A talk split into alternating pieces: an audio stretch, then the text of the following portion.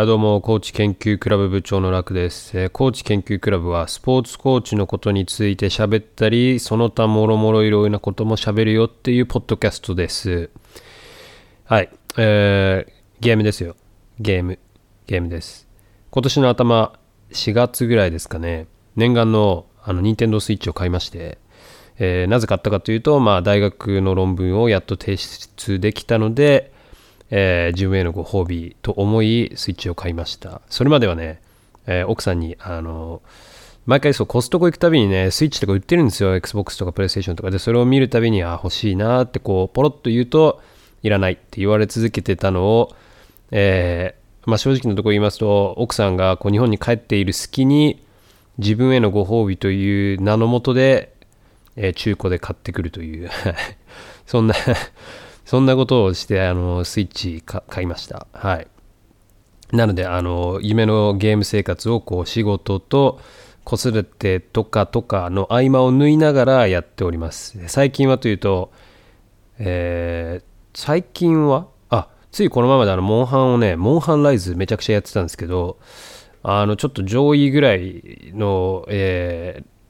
ーねあのなんだっけクエストとかまで行ってで、まあ、ちょっと今あの詰まってるので他のゲームをやりながらというこの前セールだったんであの二の国っていう RPG を買ってそっちをやってます。二の国ねすごいねあれ。あのジブリの絵がこうあのぬるぬる動くっていう、はい、あのあれ作画あのそうですね。絵が全部ジブリがやっててアニメーション担当がジブリってことなのかなあのゲームは。でまあまああのいわゆる本当に JRPG ってやつでこう敵と戦ってレベルが上がってみたいなのをこうひたすらジブリのキャラクターがやってくれるってこれもう最高。音楽も確か久石譲なんでまあ雰囲気がいいんですよね。でそれでこう自分でこうジブリの物語内のキャラクターを動かして動き回れるっていうしかもこうジブリの世界観でっていう。うん、で多分あれストーリーもジブリなのかな？ちょっと調べてみます。ただあの、まあ、まだ僕始めて数時間しかやってないんで何とも分かんないですけどただあのすごいキャラのボイスとかもなかなかいいのでね二の国2個あるんですよね1と2があって僕1をねセールだったんで買ったんですけどはいあのぜひぜひちょっとやってみてくださいもうジブリジブリ好きな人あのジブリ世界をこうぐるぐる動かせるの最高なんではい。ててなわけで、あ、もう今日はね、そう、あの、ちょっとゲームの話ですよね。あのーあれ何回目だったかな？過去にもちょっとゲームの話したんですけど、ついね、最近、どっか他のポッドキャスト聞いてた時にゲームの話をしてまして、何でもね、あのまあ、何に、何の業界でも最近はやっぱりこう研究者っていうのがいるみたいで、テレビゲームにもやっぱり研究してる人がいるっていうことでね、まあ、その人なんかは、その、でゲームをやることで、その人にまあどういう影響が与どういう影響を与えているのかゲームがゲームをすることっていうのはどういう影響なのかっていう話を、はい、してたわけなんですけどあの、まあ、端的に言いますとこれ僕も前から思ってたんですけど、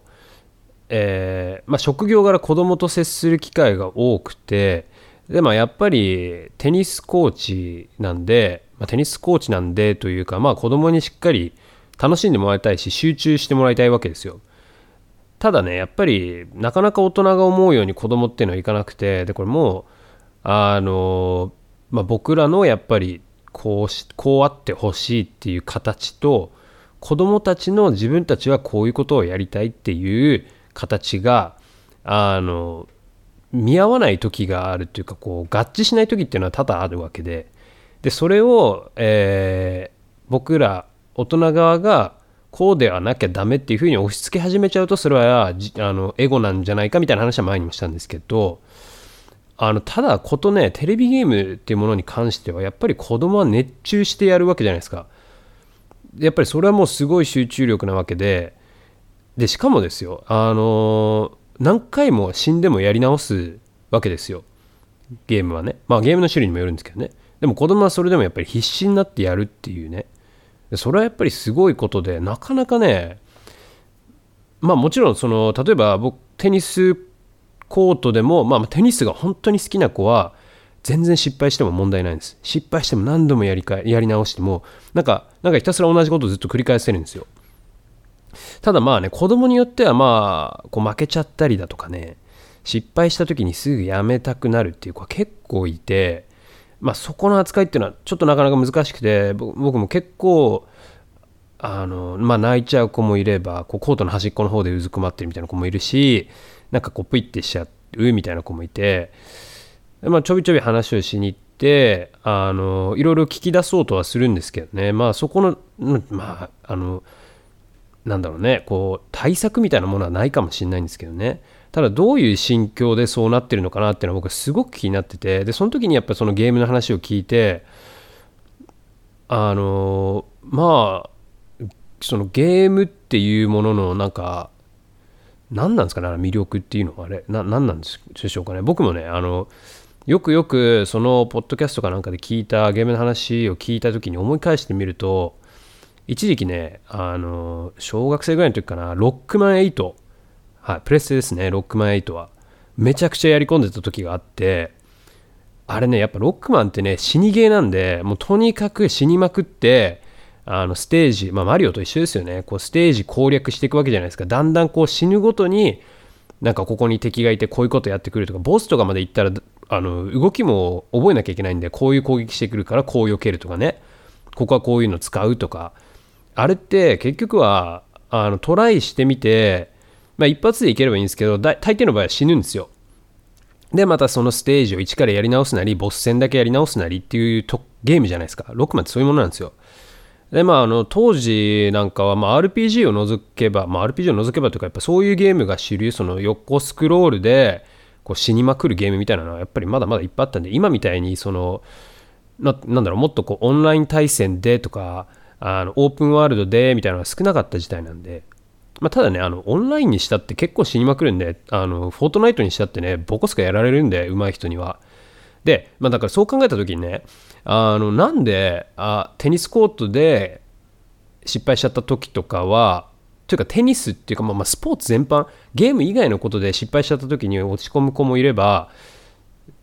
でもあんまり僕はねあれなんですよ。テレビゲームを投げ出す子ってのはあんま見たことないんですよ。どっちかっていうとかじりついてまだまだやるっていう子が多いんで何なんだろうなっていうのはすごく不思議に思ってて、まあ、そこはねちょっとそのゲーム研究してる人もあの、まあ、説明してなかったというかあのそのそのなんだろう日常的にその人が言うのはやることをどんどんゲーム化していこうよっていう確か何て言ってたかなゲームネスみたいな名前をつけてこう例えばまあなんかこれをやったらレベルアップするだとかこれをやったら、え、スキルアップするだとか何ていうかねこうゲーム性っていうものをやっぱり大事にしてった方がいいんじゃないかと。であのそのまあテレビゲームはねひたすらこうやるなやるなっていうこともできるしあれどこでしたっけ？中国の方だったかな？なんか1日も1時間しかできないようにしちゃうとかっていうのもありましたけどでもちろんねあのその研究してた人も言ってたんですけどそのゲームっていうものに依存要するに、ね、あのそのこの日常生活リアルな世界で何かあった時、まあ、嫌なことなりあった時にそこの逃げ場としてゲームを使い始めてしまうと違うよねと。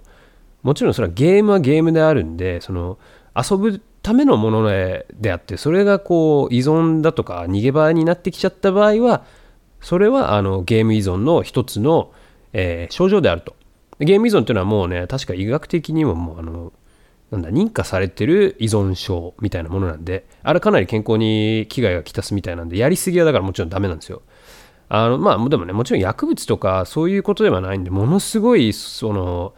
ゲームだから中毒性があるというか、まあ、ゲームって中毒性って言い方よくしますけど面白いゲームとか。でもあのその身体機能に働きかけて中毒っていうものではないので多分その付き合い方の問題なんですよねきっと。あの、まあ、その時の心の状態とかやるゲームにもよるとは思うんですけどはいっていうわけででそのやっぱり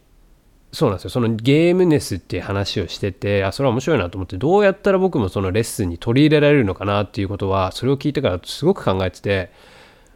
まあちょっとね、あの、アイディアが僕は思い浮かばないで、自分がゲームやってる時に何が楽しいかなっていうのを今考えてたんですよ、ここ数日。うん。まあやっぱね、そのレベルアップだとか、まあ、目に見えて、あ僕は基本的に RPG 大好きで、で、特にあの昔ながらの RPG とか大好きなんで、コツコツレベル上げできるタイプなんですよ。ひたすらバトル繰り返して、あの雑魚キャラ借りまくって経験値貯めてレベル上げるみたいなの全然できるんであのそれで平気で数時間とかいける人間なんでうんだからあの何なんですかね。そのコツコツ積み重ねて目に見えてレベルアップしていくっていうことが楽しいのかな。快感なのかな。とか思ったり。でまあ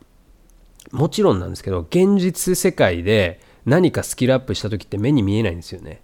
あのもちろんいやスキルアップしてる実感はあるんですけどその数値化されてないわけで。だから何かの形で数値化してあげると引っかかる子は引っかかるのかなそこにこう食らいついてくるとかそこにやっぱりこうゲームと同じような快感を覚えたりみたいなね。その楽しさを覚えるみたいな。そうすると失敗しても何回も繰り返してやるのかなみたいな。少しずつ着実に自分が積み重ねたことが何かしらの向上だとか数字的な結果につかながったらそれはもう面白いですもんね。とかねそういうことなのかな。まあほらあれですよあのスポーツによってはねこうレベルアップしてとかステージなんだ次のレベルのクラス行ったらこういう色だとかこういうなんだクラスの名前だとかバッジだとかそういうのは多分あると思うんですよなんかもらえたりとかあの僕も水泳のね小学校の水泳の時こう赤線だか黄色線だかあの帽子につけるやつもらったりしてねその何級みたいなのありましたもんね。であれは要するに結構ゲーム化してますよね。あなたはこのレベルですよ今みたいな。